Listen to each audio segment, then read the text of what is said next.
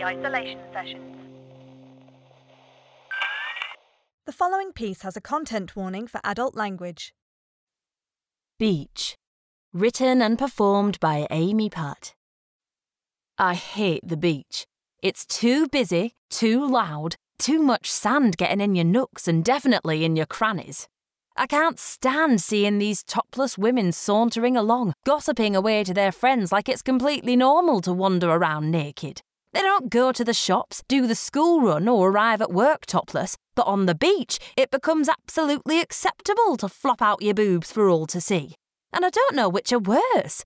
The perky ones that almost wink at you, so cocksure they'll always be so brilliantly bouncy and self supporting that their owner doesn't even need to wear a bra, or the aged, saggy breasticle sacks that dangle around like tennis balls in socks. I'm sure some people see these older women as empowering. Good for them, they say. I can't wait to have earned the years to do what the hell I like. I'd rather not see it, thank you very much.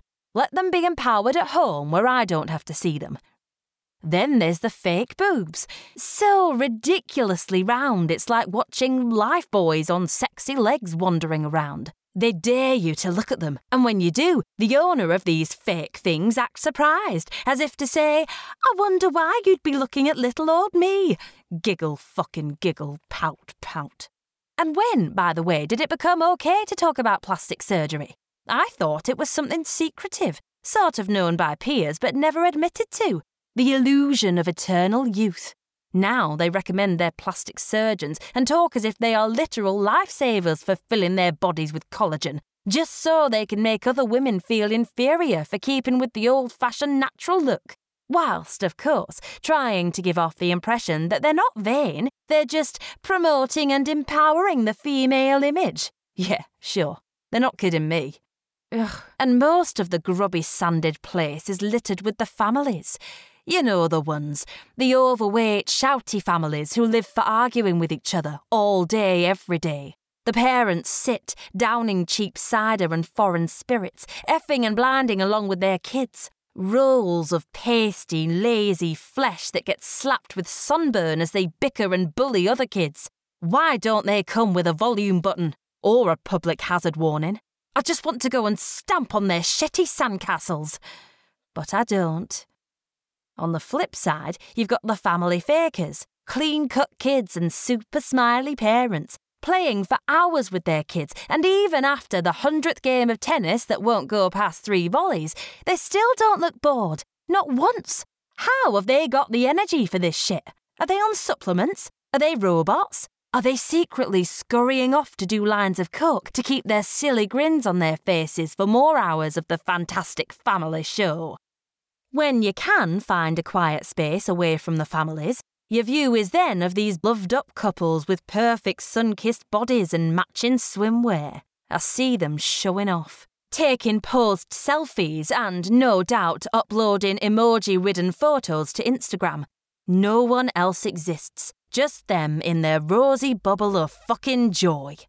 They can't imagine a future where they flinch at their partner's touch and try to come up with better excuses than not tonight, I'm tired, etc.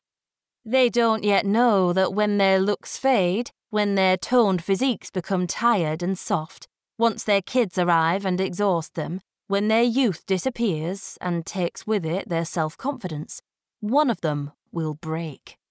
One of them will tire of their routine, of ferrying the kids around, of falling asleep in front of the telly, of working hard to pay the mortgage, and will become magpie eyed they will spot a new shiny young thing, someone carefree and exciting. They will spot a new adventure, and they'll take it. Leaving the other partner on the beach, seeing the attraction, unable to do a thing about it.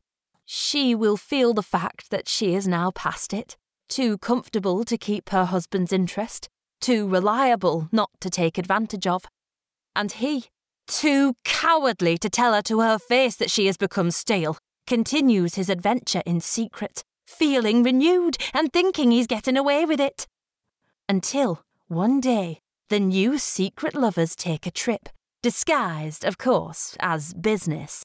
They sit on the beach sipping cocktails. They don't see the woman in the suitably beige floppy sun hat sat near them, watching. They don't see the toxic liquid she pours into their drinks as they run into the ocean. They don't see the red lips that curve into a smile as she watches them take their final breaths.